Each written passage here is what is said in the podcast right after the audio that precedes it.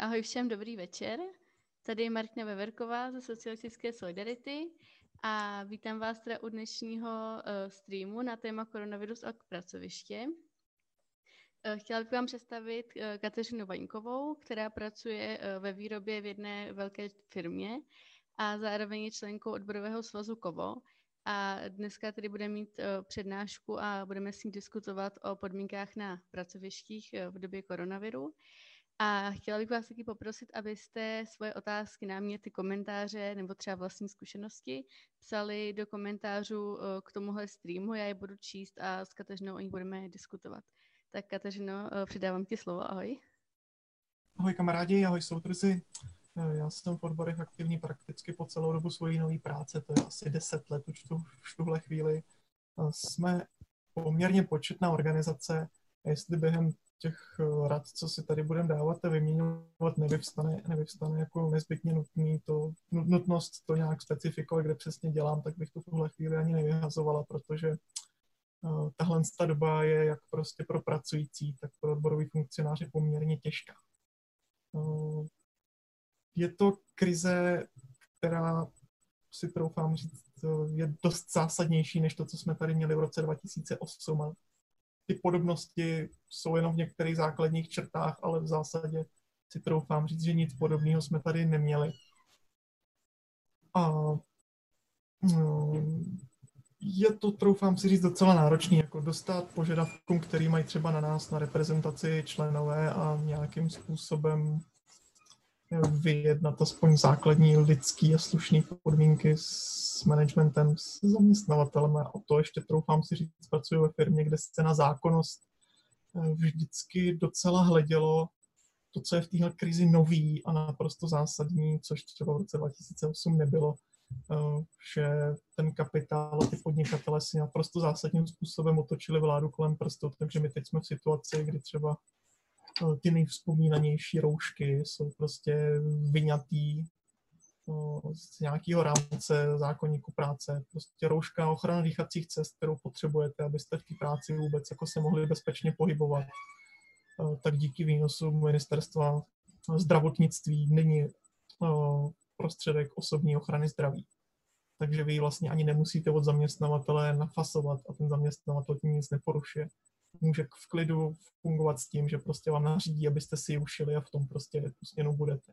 Samozřejmě některý zaměstnavatele k tomu přistupují líp. Slyšela jsem, že lidi, co třeba dělají ve farmaceutickém průmyslu nebo, nebo v průmyslu, který překvapivě, nepřekvapivě vyrábí třeba kosmetiku, tak tam jako jsou na tom s ochrannýma oděvama dobře. Ale u nás se do minulého týdne fasovala jedna chirurgická rouška na směnu.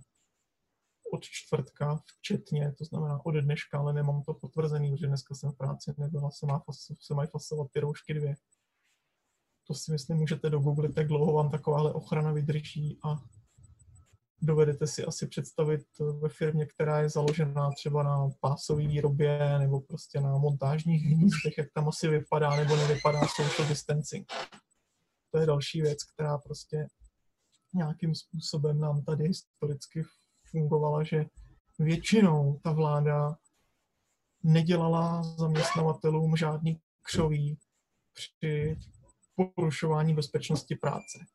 Ale to se teď jako mávnutím kouzelného proutku změnilo. To je prostě situace, která podle mého názoru pro ty lidi je riziková, vydávají v ní šanc svoje zdraví zcela nespochybnitelně.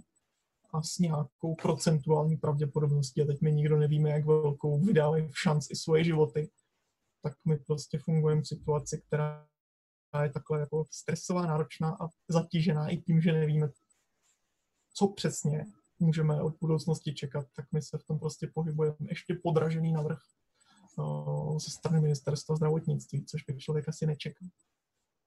Tak jestli máte dotazy a chcete se zeptat, jak to vypadá, tak směle do toho. No. Já bych začala tím, že bych se tě zeptala, jak třeba vypadá tvůj běžný pracovní den, tebe a tvých kolegů, třeba v tuhle chvíli jinak, než před dobou, kdy vypukla ta pandemie. Tak z praktického hlediska pro nás je důležitý, že došlo k nějakému přikrácení směn. po půl hodiny, aby ty klastry lidí, kteří chodí z fabriky a do fabriky, se míjeli. Už to není dvanáctihodinová směna, je to, je to směna, která trvá časově jedenáct a půl hodiny. A jak, trvá pro, jak to vypadá pro mě? Já jsem třeba vždycky chodila do fabriky pěšky, takže to není pro mě takový stresující, ale jsou kolegové, co se samozřejmě dopravují, buď veřejnou dopravou, nebo dopravou organizovanou zaměstnavatelem, ta byla teď nějak posílená, že vypadá to úplně jinak, musí si dávat prostě pozor na dezinfekci rukou, jsou zarouškovaní už v autobusech. Aha, co je novýho po takové technické stránce? Ještě před minulý týden se teplota třeba na vstupu do továrny měřila na Mátkově, teď už je povinnost měřit úplně všude. Máme nainstalovaný v podniku termokamery, sice ne na vchodu, protože tam není tam není jako stabilní teplota, takže tam lidé pracovali přesně, ale prostě nějaký ten screening tam probíhá. Co se změnilo? No změnilo se naprosto zásadním způsobem to, že člověk prostě musí pracovat s tou ochranou dýchacích cest. Když se podíváte na internet, tak tam prostě aspoň ta sociální bublina, do které třeba nějakým způsobem částečně padá, tak tam se dozvíte spoustu hrabecích rad, tak prostě v té roušce jako máte fakt bejt a nesmíte si ji sundat a měli byste jim ty přiběhání v lese, když to mírně přeženu. Ale nikdo vám neporadí, jak prostě v tomhle verku vydržet jedenáct hodin v práci. To je prostě... Ta mediasféra, to je prostě to je planeta hraběcích rád. Jako pak, když jako v tom opravdu máte vydržet, tak zjistíte, že to jako není jednoduchý. Teď jako některý z nás ještě nosí, že brejle a podobně. A nemůžeme je odložit, protože třeba při práci ten jako dokonalý výzus potřebujeme. Nemůžeme při té práci třeba, já dělám v elektrotechnickém průmyslu, tak jako my prostě potřebujeme tu práci vidět dokonale. Není možný jako tam třeba dělat bez brejlí, takže je to, je to docela umění to vybalancovat. Za prvé mít vlastní ochranné pomůcky, že jo, jestli vycházím z nějakého ideálního předpokladu, že mi ta rouška domácí šitá vydrží v normálním provozu tři hodiny, tak jako mít tři nebo čtyři na směnu vlastní, nebo podle toho, kolik teda jsme schopni nafasovat od zaměstnavatele. A Uf, těch věcí, co se změnilo, je strašná spousta, že jo. Musí probíhat dezinfekce prostě pracoviště po příchodu. Ty, tyhle ty věci se zaváděly uh, za pochodu, rozhodně nebyly, rozhodně nebyly prostě zavedeny třeba k třináctému třetímu šup, všechno máme. Uh, ty lidi, kteří nějakým způsobem jako se o tohle to mají v té firmě starat, tak se taky učí za pochodu a do toho prostě my nějakým způsobem fungujeme s vědomím, že teda když něco jako nevychytáme, zanedbáme a nemusí to být ani na straně zaměstnance, ani na straně zaměstnavatele ze zlý vůle, no, tak prostě už jsme na té lopatě, už se vezeme. Takže práce, práce byla těžká už předtím, no a teď je prostě mnohem těžší.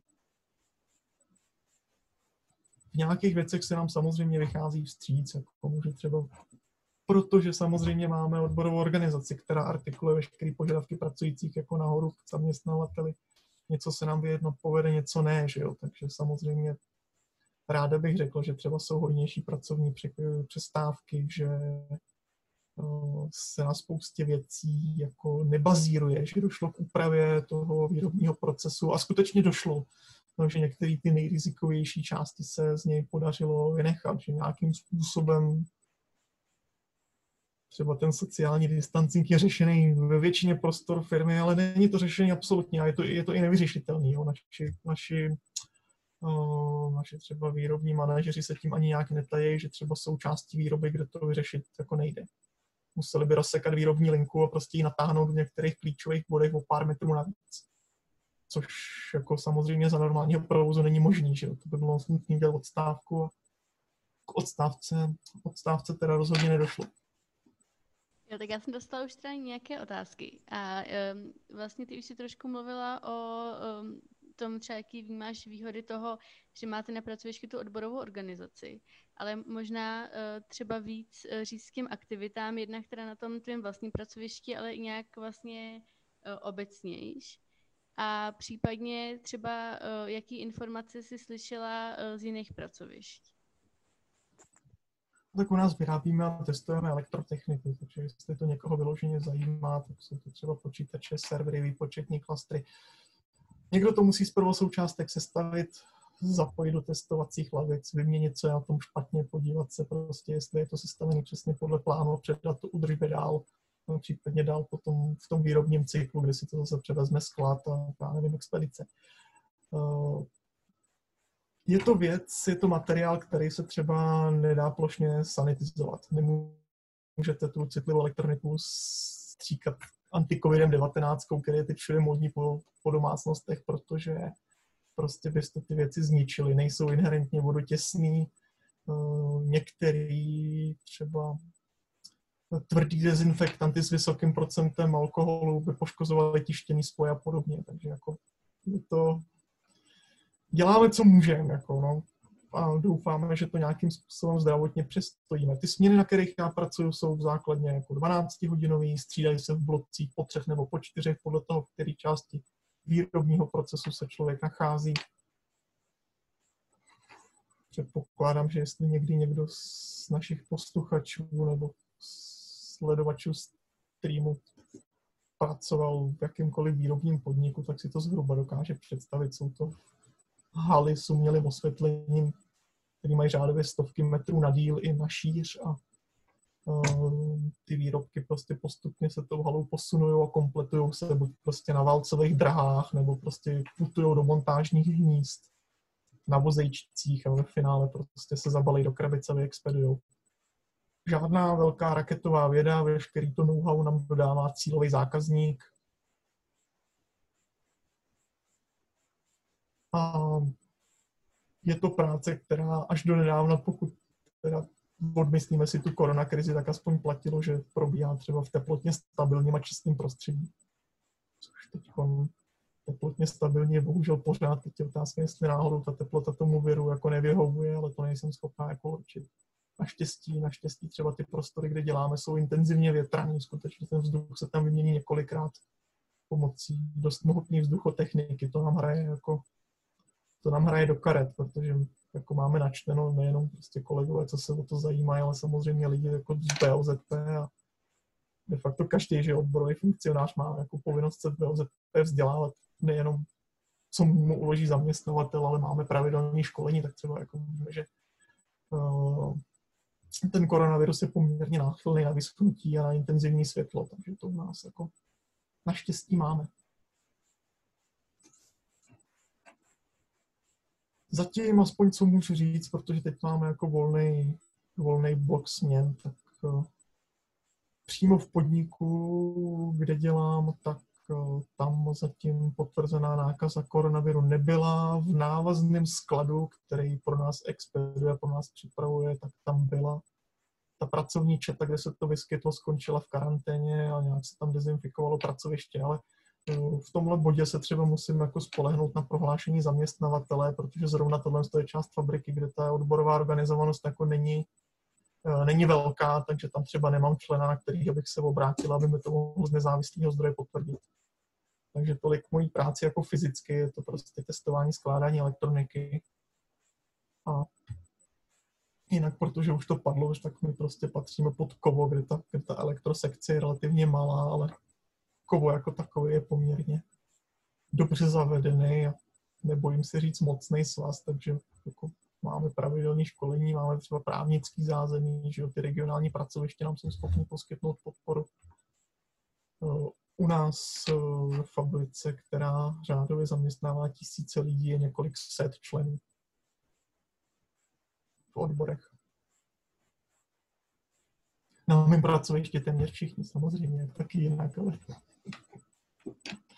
je to různý, je to různý, jako zdaleka, zdaleka neplatí tohle to přes celou firmu.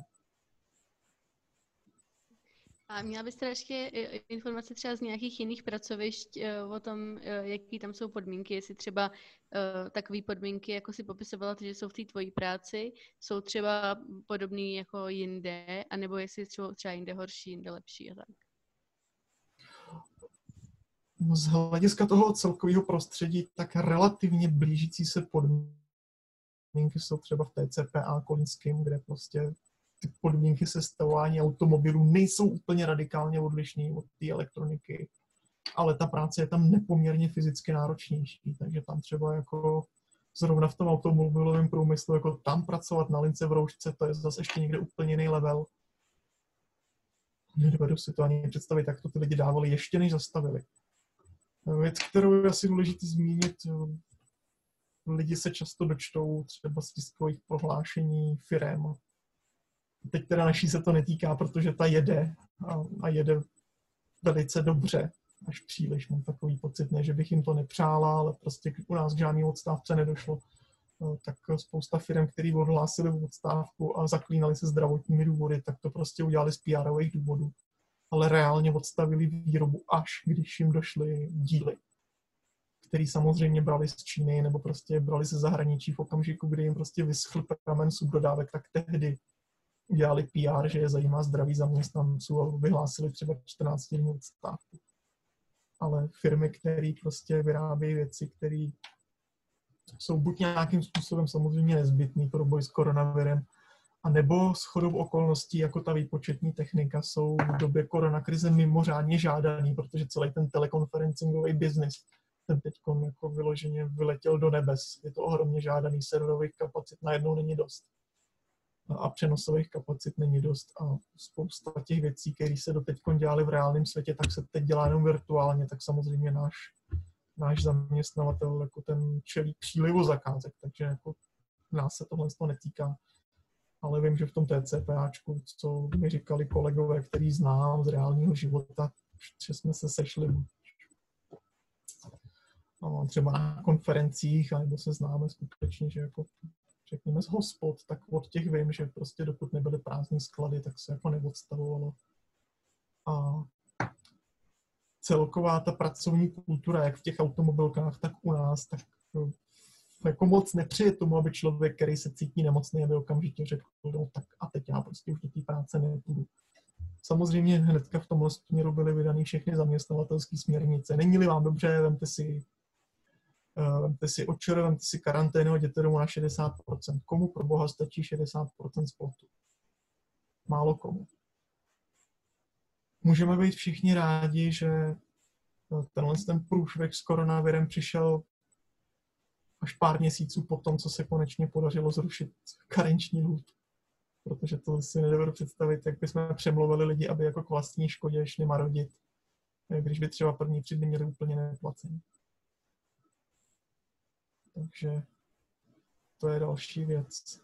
No a pak v rámci svazu jsme řešili vyloženě, hmm, to jsou příklady snad až hyenismu, a to už klidně můžeme jmenovat, protože to prošlo i celostátním tiskem, Baker tečka cé zet, že jo, bývalá ETA Hlinsko, tam se prostě vyrábělo, i když měli diagnostikovaný případy ve výrobě, protože to je švédská firma, ve Švédsku prostě ten přístup třeba k tomu sociálnímu distancingu a k tomu boji s tou korona nákazou ve společnosti není tak striktně jako u nás, taky ten management to tam patrně z tohohle důvodu nebral zrovna uh, jako s patřičným důrazem. Myslím si, že to brali na lehkou váhu a, a ta firma tam skutečně podle toho, co vím od kolegů,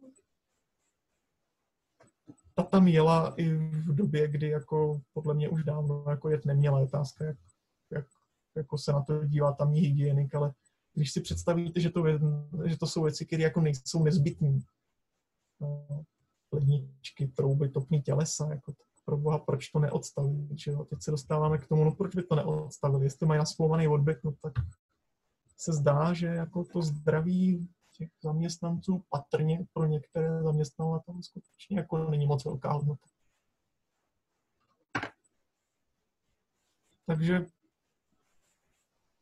nechci si úplně stěžovat, mohlo by to být i výrazně horší. Slyšela jsem o místech, kde jako je to ještě výrazně horší než u nás, ale to samozřejmě není důvod jako tohle za prvé odpustit zaměstnavatelům třeba ten laxní přístup, a nebo, a to je to nejdůležitější poučení, který my všichni bychom se z toho měli odníst. V okamžiku, kdy jsme se měli spolehnout na vládu, aby nás nějakým způsobem ochránila a řekla, že jako neesenciální biznesy se odstavují povinně. Tak přesně to se nestalo. A teď si můžeme dohadovat, jestli je to tím, že prostě premiér je velkopodnikatel. Já nemám v úmyslu nasazovat vyloženě osobně na něj, protože já si třeba myslím, že kdyby tahle vláda padla a byla tam soldateska třeba poskládaná stopky odesky a kdo ví koho, že by se zachovali o milimetr líp. V žádném případě by se líp nezachovali. Tady máme prostě systémový problém. Nevím, jestli jsem to říkala už v úvodu, ale prostě tahle krize je nová v tom, že se nějakým způsobem očekává, že to pracující jako zamáznou, jako vždycky, jako vždycky všechny krize, ale tentokrát poprvé teda, že to zamáznou svým zdravím. A že na to dostali zaměstnavatelé bianko směnku od státu. To je relativní novinka. Myslím si v polistopadové historii odboru asi jako úplně poprvé. Díky. Já jsem dostala další otázku a to je, se týká Amazonu, že v podstatě byly takové informace, že um, Amazon uh, v jiných zemích tak třeba nechtěl teda zastavit uh, ty procesy, uh, ani uh, pokud se třeba nějakých pracovištích už vyskytnul koronavirus. Tak jestli uh, máš nějaké informace o situaci v českém Amazonu? Slyšela jsem od kolegů, jak to tam vypadá a v zásadě jako to není žádná hitparáda. Ty lidi by potřebovali roušky, tak ty snad fasují jednu na den. Potřebovali by rukavice, pokud vím, tak s rukavicema je problém všude. A samozřejmě Amazon je ten samý případ jako my, že pro tyhle, pro tyhle ty firmy, které nějakým způsobem jsou navázané na internetové prostředí, respektive zasilatelství, je tohle neuvěřitelná žeň. Takže já se nedivím, že Amazon to nechce stopnout. Tohle jsou prostě pro ně skuteční Vánoce v létě.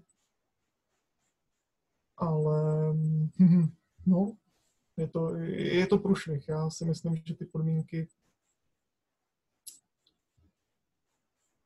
Jedna věc je ještě samozřejmě Amazon ve státech, co všichni víme z médií, že tam je to úplná hrůza, tam ty lidi prostě nemají zdravotní, sociální pojištění, takže pro ty nepřichází v úvahu, ty budou chodit nemocní, dokud nepadnou.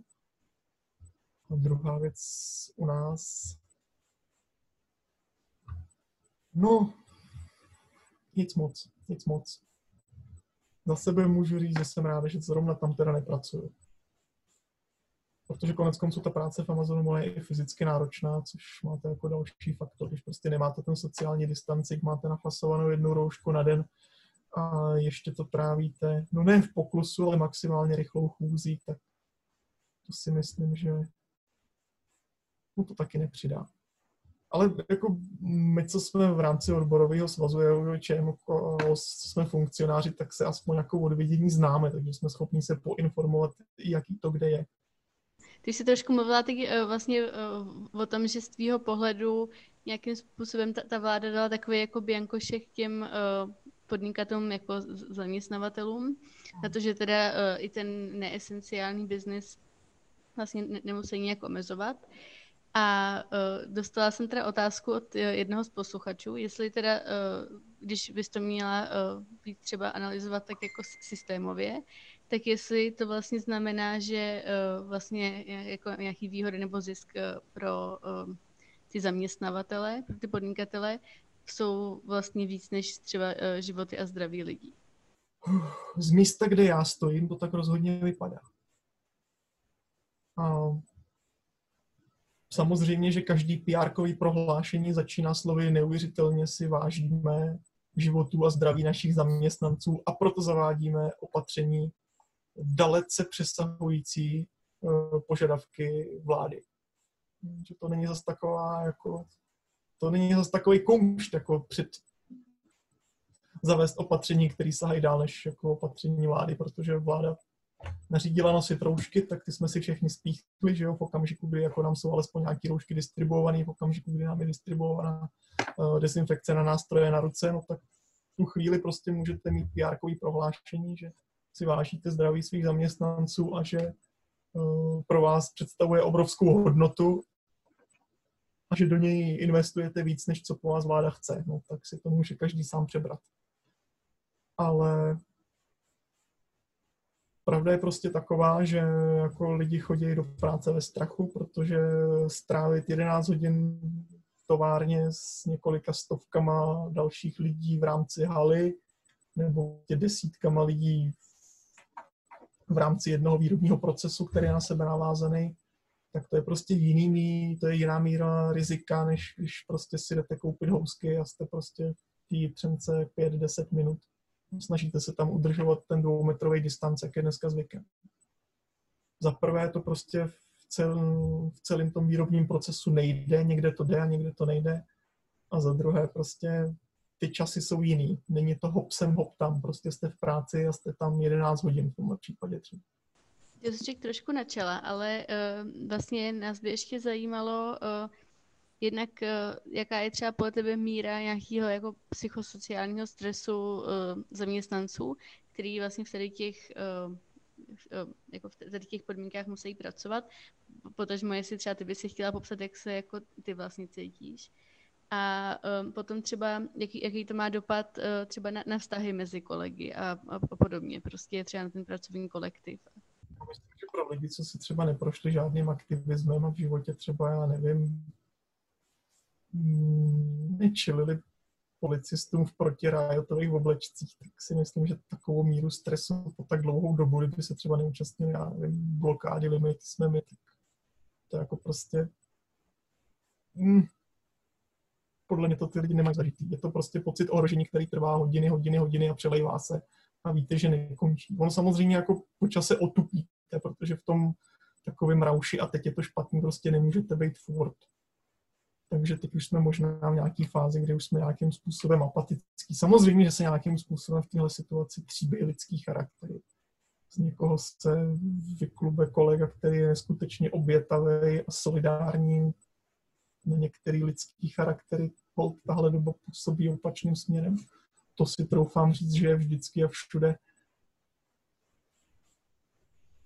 Snad si troufnu říct, že u těch lidí, kteří nějakým způsobem řízením osudu a okolností jsou nuceni nést to břemeno společně na tom jednom pracovišti, vídám spíš to lepší. Snad bych tomu i chtěla věřit, troufám si říct, že ano. Takže jak k tomu stresu čelíme? Všichni se pak samozřejmě musíme nějakým způsobem odreagovat. Nevím, někdo, někdo sportuje, někdo, někdo asi pije, někdo, někdo se věnuje nevím čemu, počítačovým hrám. Všichni potřebujeme to ze sebe nějak vyplavit, protože ten pocit ohrožení tam samozřejmě je. Vždycky prostě jdete do práce s tím, že si musíte dávat pozor na dezinfekci rukou, na, na to, abyste si nesáhli do oka. A jste v tom hodinu za hodinou, směnu za směnou a pokud, já nevím, se najednou cítíte slabě nebo máte nějaký nával teploty jenom protože přijdete z haly na halu a je to tam o dva stupně jinak, tak se samozřejmě pozorujete a říkáte si, a už je to tady, už jako to naskakuje, nebo prostě není to příjemný, zvládáme to, jak můžeme, konec konců, jako pracující vždycky nakonec všechno zvládnout museli. Tohle z toho všem si troufám říct, že asi zkušenosti s tím, s ničím, co by se tomu podobalo, obávám se, nemáme. Nikdo z nás teda, nikdo z nás. Já myslím, že tohle snad můžou znát jenom zdravotníci, co někde čelili jiný pandemii. Pro nás je to, pro nás je to novinka v našich zeměpisných šířkách. V mojí generaci, v naší době nepamatuju si nic, co by se tomu buď jen vzdáleně podobalo. Byly chřipkové epidemie, ale troufám si říct, že zaprvé tam ten pocit ohrožení díky tomu, že se nepřenášel třeba přes sociální sítě a díky tomu, že nebyl skutečně jako imanentní, tak nebylo to tak intenzivní, troufám si říct. Pamatujeme z minula chřipkové epidemie, které asi měly možná jako víc obětí, než má aktuálně koronavirus v České republice, ale tehdy jsem samozřejmě byla ještě o něco mladší, ale, ale nepamatuju si, že bych tehdy chodila do práce s tím, že tady třeba za čtrnáct dní nemusím bejt. Což si troufám říct, je pro většinu lidí novinka. Nemám s čím to srovnat, je mi líto.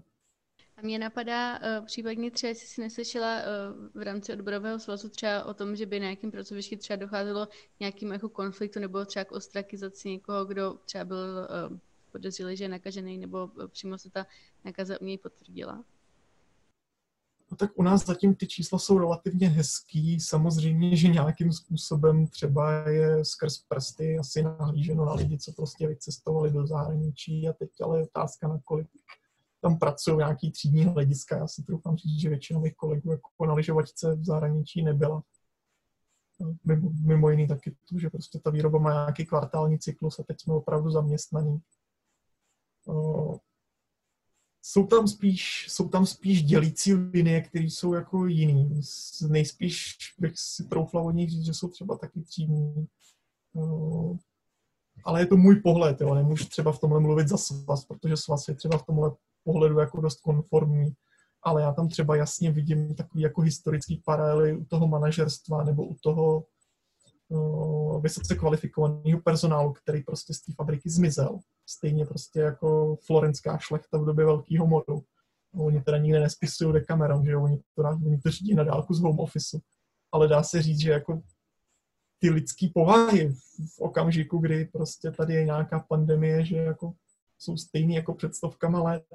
Ta práce se naloží prostě na ten obslužný personál, na to služebnictvo a panství prostě zmizí někde na nějaký izolovaný statky, respektive na home office. Medicínsky je to asi správně, jako kdo se tomuhle vystavovat nemusí, jak se nevystavuje, ale strašně snadno tam uvidíte tu hierarchii té společnosti, kde ty dělníci na těch pásech a v té výrobě a na těch montážních hnízdech a na těch testovacích lavicích pracují dál. Samozřejmě ve stížených podmínkách, protože musí prostě dbát na desinfekci, dbát na svoji ochranu. A ty lidi, kteří opravdu mají, mají ty platy, ty možnosti, a samozřejmě buď je tam vynesla kvalifikace nebo prostě nějaký privilegie a jiného druhu, tak ty samozřejmě jsou od toho nebezpečí, jsou odizolovaní, že jo? Mají home office nebo docházejí do práce jenom prostě na nějaké manažerské meetingy. Takže z hlediska toho, jakou věrovou nálož můžou dostat tyhle ty lidi nahoře a jakou můžou dostat ty lidi u pásu, no tak to je nebe a dudy, že jo. Takže tohle je tam velice pěkně zachovaný a stojí to jako, rozhodně to stojí za zapamatování a věřím, že my dole u těch pásů a testovacích lavic a na těch montážních hnízdech si to budeme pamatovat a budeme si to pamatovat ještě dlouho po téhle pandemii. Budeme si pamatovat, kdo s náma zůstal a kdo utek a kam. A jak se choval. To je asi všechno, co bych k tomu chtěla říct. Jako, že by se vyloženě ukazovalo na kolegu a ty jsi byl v Rakousku a teď tady možná kvůli tobě chytnem nějaký exotický čankr, to jsem nezažila. Ale zažila jsem kolegy, kteří si jasně uvědomili, že jsou třeba jako jejich pracovní výstupy kontrolovaný z něk- od, někoho, od někoho z home officeu. A i si mi ty lidi stěžovali, jak prostě je tohle nespravedlivý, tak já prostě se tady exponuju. A nějaký prostě pan iks ypsilon, tady náš vedoucí, jako na dálku kontroluje prostě v SAPu, jestli už jsme toho dost vyprodukovali a ještě si nám pošle maila, že jste, jako bychom toho nemohli vyprodukovat víc.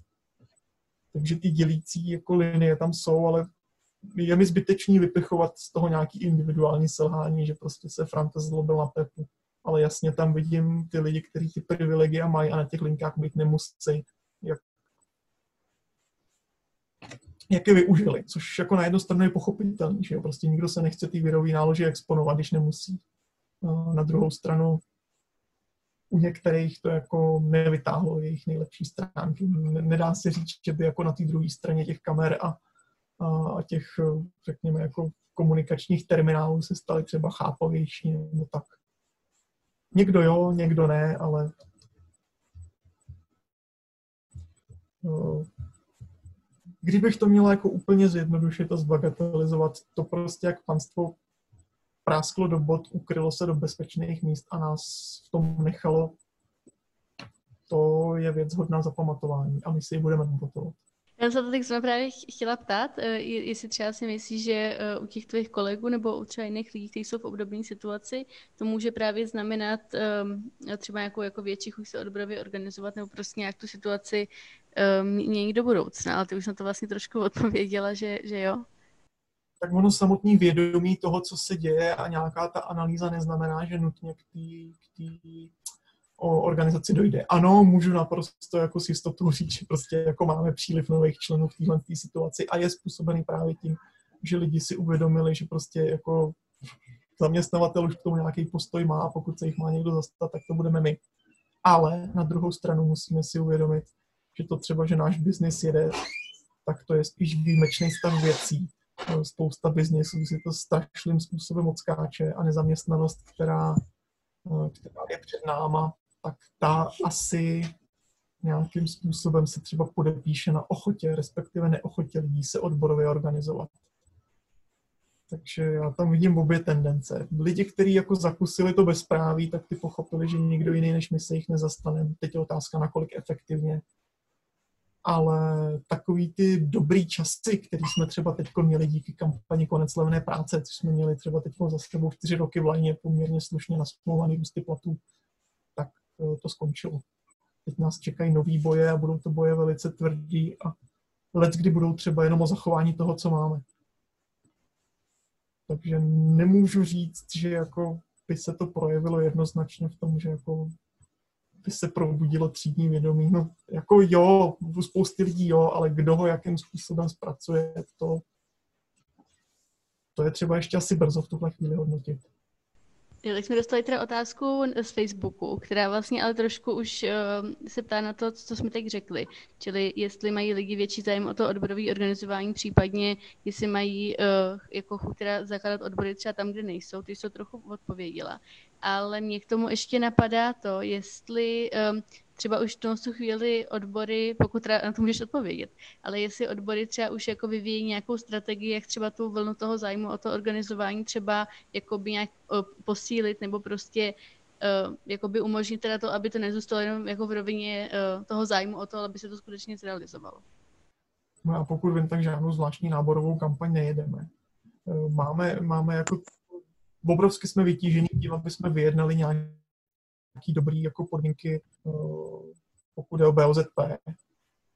A samozřejmě jako členy, kteří přijdou, tak ty nabereme, ale vemte si, jako opravdu není doba třeba dělat náborovou kampaň. Díky tomu, že jako musíme dodržovat sociální distancing. A nedělejte si iluze, zaměstnavatel by to proti nám bez milosti použil teď v tuto dobu ještě více než kdy jindy. To jako nám bylo naznačeno bez, bez nějakého velkého máskování. Takže hm, troufám si říct, že nás čeká spíš taková jako pomalá poziční válka. Ne, ne, nečekám, že by jako možná půjdeme v, jako s členskou základnou nahoru třeba o deset až dvacet procent, ale ne, nebude to o tři sta procent. A to bojiště se teď úplně překresluje. A jo, ta situace jako probudila třídní vědomí spousty lidí, ale pod probuzení a uvědomění si toho, jako, že ta situace je krajně nedobrá, k nějakým činům, k organizovanosti, to je ještě daleký.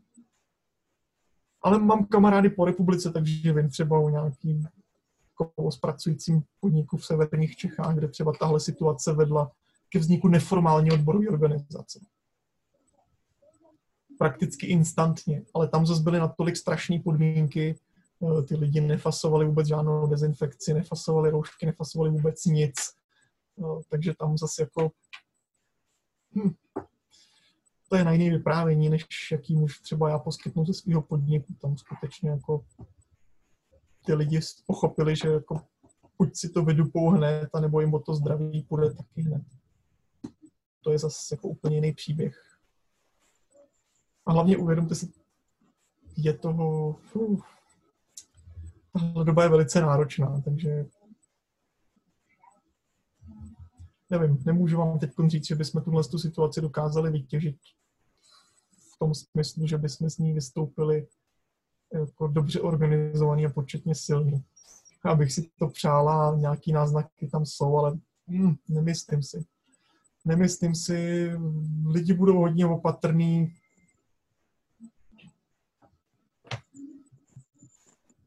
Víc k tomu asi říct nedokážu v tuhle chvíli. Asi se na to pak podíváme potom s odstupem času nějakým způsobem. Já tady mám další otázku z Facebooku. A to je, jak se staví ČMK k online zakládání odborových organizací a jestli to téma nějak už řešíte. Jo, online zakládání. Ne, ne, ne. Jak se staví ČMK, nevím, protože konec konců ty řetězce velení, jako přes náš svaz do ČMK, jsou poměrně dlouhý.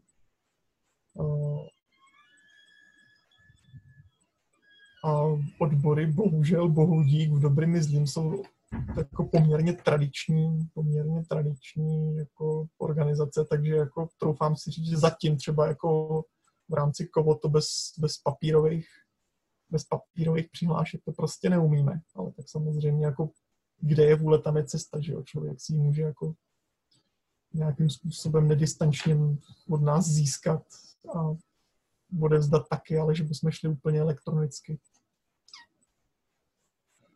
Uf. No, asi ne v tuhle chvíli. Do budoucna určitě zajímavý nápad, ale ale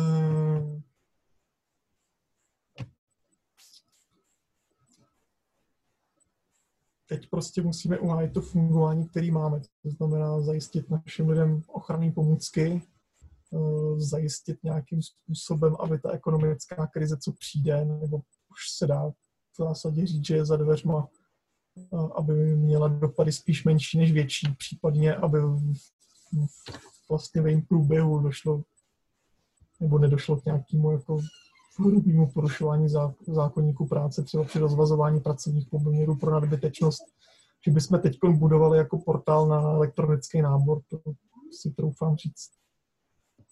Ani u tak mocného a dobře zavedeného svazu, jako je Kovo, to teď jako nevidím jako prioritu. Obávám se, že jako to asi, to asi není na pořadu dne. Ale samozřejmě jako nechci, jako teď se bavíme o tom, jak prostě jako organizačně funguje svaz. Za prvé na to nemám mandát od výboru a za druhé můžu na to prostě mít nějaký svůj názor a lidi, kteří třeba jako mají na svědomí í té podporu krajských center, by to teď v tuhle chvíli, chvíli viděli jinak. Jo. Ale já vám můžu říct, že v tom posledním článku velení, co jsme jako na, na, na pracovištích, jako tyhle starosti v tuhle chvíli nemáme. Máme mnohem jako prozaičtější starosti, prostě vysmlouvat si ochranné pomůcky, případně nějaký další protiepidemické opatření přímo se svými zaměstnavateli, zpracovat ty přihlášky, které máme. A není to taková záplava, že bychom to nezvládli. Já jsem přemýšlela právě nad tím, že se třeba hodně mluví jako o situaci lidí, třeba jak to zvládnou o tom home officeu, hodně se třeba mluví o pracovních podmínkách, třeba v tom zdravotnictví, v sociálních službách, i třeba v těch supermarketech a podobně, ale vlastně, že mám pocit, že to téma těch pracovních podmínek jako v rámci těch fabrik a podobně, nebo logistiky, tak to vlastně třeba mediálně moc reflektovaný není. A vlastně i třeba dneska jsem četla nějaký průzkum veřejného mínění, že v podstatě obecní populace je jako vlastně spokojená s těma krokama vlády. Tak si myslím, že vlastně ty problémy, o kterých se tady teď bavíme, že trošku jakoby té pozornosti unikají. Tak se chci ptát, jestli to jako vnímáš nějak podobně. A potom teda taková zásadnější otázka by byla třeba, když jsme vlastně se bavili o tom, že, že ta vláda šla na ruku těm podnikatelům, tak ale jaký by teda byly ty jako žádoucí kroky, které by ta vláda měla udělat? To jsme asi museli mít úplně jinou vládu, než jakou máme, že jaký by měly být žádoucí kroky. Hmm. Já si třeba dovedu představit, že by ty opatření, které jsme zavedli, byly ještě přísnější, že bychom skutečně v tu chvíli, ale teď už zase čase jsme někde jinde, ale kdybyste se mě zeptali před čtrnácti dny, tak si troufám říct, ano, odstavit na čtrnáct dní veškerý neesenciální provozy. Znamená, pokud nevyrábíte plicní ventilátory, léky, elektřinu nebo jídlo, nebo prostě sanitační prostředky, anebo nezajišťujete distribuci téhož, tak prostě vyrábět nebudete ze zákona. To znamená takový, takový excesy, jako že se prostě dělali s odpuštěním lednice a horkovzdušní trouby v Baker tečka cé zet nebo ETě Hlinsko, jak ji znáte, tak to se prostě vůbec nemělo dít, že jo? Protože to jsou věci, které teď jako si myslím, že bychom se bez nich třeba kvartál obešli. Vláda, která by skutečně jako dbala na zdraví lidí, by to zarazila. Teď je otázka, proč ta naše to neudělala. Je to možná daný tím, že my jsme jedna z nejprůmyslovějších zemí tady ve střední Evropě a skutečně tím exportem jsme s tím neskutečně svázaní.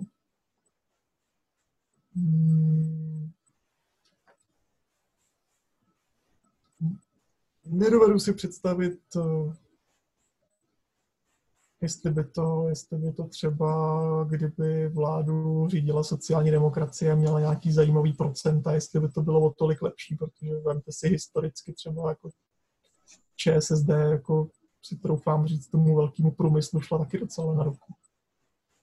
Neumím si to představit.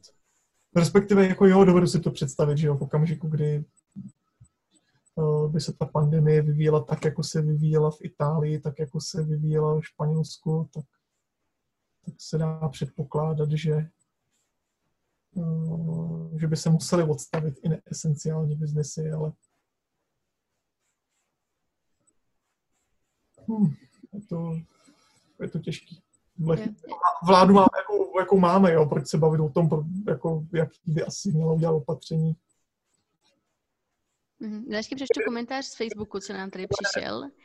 Díky za odpověď, jen komentář. Šlo mi o to, že mohou být pracoviště, kde až díky COVID devatenáct se lidé začínají organizovat a v současné situaci by neměli šanci založit novou odborovou organizaci. Proto by bylo fajn, aby svazy na tohle uh, mysleli a nové době se přizpůsobili. Tak... Um... Ach, tak, rozumím. No tak... Já jsem za život byla svědkem zakládání několika odborových buněk v jiných podnicích, nepřímo v našem, ale vždycky je to o nějakým troj, sedmi, devíti lístků statečných, takže a to jsou lidi, kteří skutečně do toho jdou s tím, že pokud jako ta jejich práce bude nějakým způsobem zaměstnavatelem odhalená ještě před vznikem té odborové organizace, že za to zaplatí místem. A z toho, co jsem tyhle zakladatele poznala, tak to jsou lidi, kteří jako si troufám říct, že COVID, ne COVID jsou schopní jako prostě tu podpisovou listinu a ty zakládací listiny vzít a na to centrum jako, jako dojet a tam to vyjednat, klidně i v té distanční vzdálenosti na dva metry třeba prostě s, s šéfem regionálního střediska, jako to zase takový problém není. A v okamžiku, kdy skutečně nebo hodiny, jako třeba v tom, v tom podniku někde na severu Čech, nějaká válcovna nebo něco takového, tak tam stejně jako tohle papírování se dá udělat až za měsíc zpětně, že jo, tam je nutná ta, ta organizovanost, aby proběhla jako na místě, aby si ty lidi řekli tak a teď prostě máme nějaký akční výbor a zaměstnavatel buď udělá, co my chceme nebo nechceme, anebo prostě tu firmu my odstavíme fyzicky. Tam je na papíry času dost.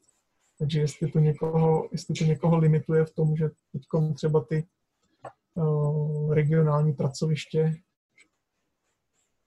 mu neodpověděli včas, já nejsem úplně ta persona, se kterou to by měli řešit. No.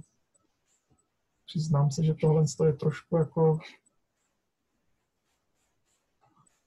Jde to trošku mimo mě. Jako jestli má někdo problém s tím ty odbory založit, tak já prostě na ty regionální pracoviště, který máme tady v dosahu, tak jsem schopná poskytnout tam ty pracovníky, telefonní čísla a určitě se to dá nějak domluvit, aby to nastalo téměř instantně. Ale jako... Že bychom se přesunuli úplně do virtuálu, obávám se, že prostě nemůžeme, no. Protože tahle, tohle lidské společenství, ty odbory prostě má to nějakou tradici, má to nějaký řetěz fungování. Asi jako časem budeme muset fungovat i, i takhle virtuálně, ale to je prostě o, o budování kapacit, na který asi teď prostě nemáme čas a pomyšlení. Důležitý z toho, co jsi řekla, je, je že pokud třeba um, nikdo nemá ještě jakoby po formální stránce třeba připravený ty věci, aby mohl jako skutečně tu organizaci založit, tak stejně může třeba nějaký vlastně ty regionální představitele těch svazů kontaktovat a vlastně třeba uh, začít už jako s tou reálnou prací ještě dřív, než uh, třeba formálně jsou ty věci nějak dořešené. No určitě. Mhm. Jako konec konců, jo, já, když jsem vlastně viděla ty buňky vznikat, tak napřed se tam ustavilo nějaké společenství vlastně nepodajných lidí, kteří řekli, že se sebou už zametat nedají. A to vzniklo neformálně a teprve, já nevím, během dní to vykrystalizovalo do toho, že se, že se zakládala odborová organizace. Jo, a tady mám ještě další otázku teda. tak jak přesně třeba vypadá v současné době, jako buď na tom pracovišti nebo ze zkušeností dalších, to vyjednávání teda se zaměstnavatelem, jako v rámci třeba těch stížených podmínek. A jak vypadá vy, vlastně vyjednávání mezi odbory a vládou? Ten druhý bod bych asi v tuhle chvíli vůbec nechtěla komentovat, protože to nestíhám sledovat. Mám dost problémů na vlastním pracovišti a v té linii prostě odborové organizace. Já jsem předsedkyní místní závodní organizace. Takže jako na tohle to máme advokáty, na tohle to máme vyjednávače lidi, prostě, kteří jsou třeba na krajských centrech, regionálních centrech a tak. Jak to vypadá, no jako jakýkoliv jiný jednání v těchto z těch časech, že jo. Lidi se sejdou v zasedačce prostě v distančních vzdálenostech, zarouškovaný a půlka jich je přítomná prostě na, na, na, na Cisco jako přes telekonferenci. Nic takového, jako předpokládám, že by to bylo o moc jiný než jiný jednání. Já nevím, jak to, mají, jako, jak to má tazatel v podniku, ale je to jednání, který prostě teď asi takhle vypadá všude, že jako tam sedí lidi dva metry od sebe a řekněme, že účastníků je polovina a ta druhá polovina se jich promítá na zeď, že jo. Takhle teď vypadá jednání. Samozřejmě jsou neuvěřitelně těžký v tom smyslu, že uh, zaměstnavatelé nejsou jako moc naklonění návrhům na růst mest, čelej obrovský nejistotě. Uh, je to složitý pro všechny, troufám si říct. Pro nás samozřejmě víc, protože my málo kdy jako jednáme z pozice nějaký mocenský převahy vůči zaměstnavatele. Samozřejmě někdy ano, ale troufám si říct, že většinou ne. Takže je to, je to těžké. Jako technicky to vypadá, jak jsem popsala, a fakticky budou to jednání velice těžká. Asi tak těžká, jako jsme od finanční krize v roce dva tisíce osm nezažil. Jo, tak teda tazatel upřesnil uh, otázku, takže spíš myslel, jak moc těžké je teda prosadit uh, ty požadavky, spíš než jakoby ta technická realizace. A to teda uh, už si jako naznačila, že, že je to těžké prosadit. Některé šťastné organizace dokázaly ukončit vyjednávání kolektivní třeba na letošek ještě ke konci března za podmínek, které byly covidem nedotčený. Takže tam jsou třeba růsty mezd okolo sedm, osm až jedenáct procent. A ten průšvih na ně padnul až potom. Ty organizace moji nevýjímaje, který to takhle rychle uzavřít nedokázali, ani nemohli, protože náš zaměstnavatel z povahy svého biznisu věděl velice dobře, jakým způsobem máme filiálky v Číně, věděl, jakým způsobem to bude probíhat, tak samozřejmě věděl, že jako je na obzoru obrovská nejistota, takže my uzavřenou v žádném případě nemáme a, a, a bude to asi nejtěžší jednání, jaký jsme kdy měli se zaměstnavatelem v současné situaci. To samozřejmě není nic tajného. V tuhle chvíli jako většina zaměstnavatelů, i ty, co mají zajištěný odbyt, tak samozřejmě nevědí, jestli je nesmete ta následná ekonomická krize. Takže jako na sliby budou všichni velice opatrní. Bude to asi to nejtěžší, co za nějakých deset let u firmy pamatuju. Díky moc. Tak už máme tak posledních pět minut. Tak bych poprosila, kdyby se ještě někdo chtěl na něco ptat, tak co nejdřív by to měl napsat. A ještě tady mám otázku další. Kdyby si směla tipnout... Pardon, kdyby se směla tipnout, bude nás čekat velké propouštění? Let, kde už nastalo, ale to se týká hlavně zahraničí, ale já si troufám říct, že se mu asi, že se mu nevyhneme. Určitě tomu nějakým způsobem budeme čelit, jako přijde to, přijde to ve spoustě biznisu, předpokládám, že v terciální sféře to bude mít uh, masový rozměry. Ten biznis hotelů, restaurací, ten patrně jen tak jednoduše jako nenaskočí. O, ty automobilky, o kterých se bavíme, které tady v České republice zaměstnanost dost výrazně tahnou, tak ty ještě zdaleka nenajeli na plný provoz. Spousta z nich jede třeba jenom na dvě směny ze tří. A to jedou teď. A pokud prostě no, skutečně by mělo přijít něco podobného, jako přišlo v roce dva tisíce osm, to znamená zmrazení poptávky, no tak samozřejmě těžko říct, no, dá se, dá se předpokládat, že skutečně jako se propouštět bude, ale musí doopravdy, konec konců celá ta společnost je dál, že jo, debatuje se ve spoustě zemí třeba nepodmíněný příjem, třeba z toho prostě vyjdeme silnější. Kdyby jsme jeli podle těch šablon, které jsou ve společnosti zaběhaný teď, nebo byly zaběhaný při poslední krizi v roce dva tisíce osm a jelo se austerity a škrtací politika, tak zcela určitě by nás čekalo masové propouštění na všech frontách. Určitě i v průmyslu, i v terciální sféře. Ale já doufám, že nějakým způsobem jsme z toho, se z toho škrtacího šílenství poučili a že už víme, že tudy prostě cesta nevede. To znamená, zaprvé propouštět se nebude, protože třeba konečně v České republice nějak chytře aplikujeme kurzarbeit. Nebo nějakým způsobem šáhneme třeba po nepodmíněným základním příjmu, třeba jenom na omezenou dobu po dobu krize. Není, nespod, jako není bezpodmínečně nutný, aby, aby jsme měli tisíce lidí, kteří nebudou mít práci, protože práce je spousta. Všichni víme, že prostě jenom postarat se o sebe navzájem, tam prostě potřebujeme desetitisíce, statisíce lidí. Ale nějakým způsobem jsme si nenašli mechanismus, jak těm lidem za to dát patřičnou odměnu, aby oni tu práci dělat mohli. To je průšvih. To musíme jako společnost nějakým způsobem úplně přehodnotit. Takže ano, jestli pojedeme podle zastaralých šablon, jako prostě kapitalisti to tady vždycky měli pod palcem a pojede se business as usual, tak samozřejmě bude krize, propouštění, disciplinace pracujících, navyšování pracovních norem. Všechno to, co jsme si od roku dva tisíce osm devět dál zažili. Ale takhle to prostě nemusí dopadnout. Tak já, Katko, děkuju moc za um, takový inspirativní závěr. A um, děkuju taky všem, kdo nás sledovali a um, kteří sledujte nás dál na Facebooku a dalších sociálních sítích a taky na webových stránkách, kde najdete různé články o uh, té problematice toho, co se teď děje. A taky budeme připravovat určitě další podobné streamy o tématech, o kterých se ani dneska dostatečně nemluví. A e, taky samozřejmě pořád a vždycky je tady možnost přidat se do socialu a e, dělat podobné věci, jako děláme my s námi. Tak, e, tak jo, děkuju moc a hezký večer všem.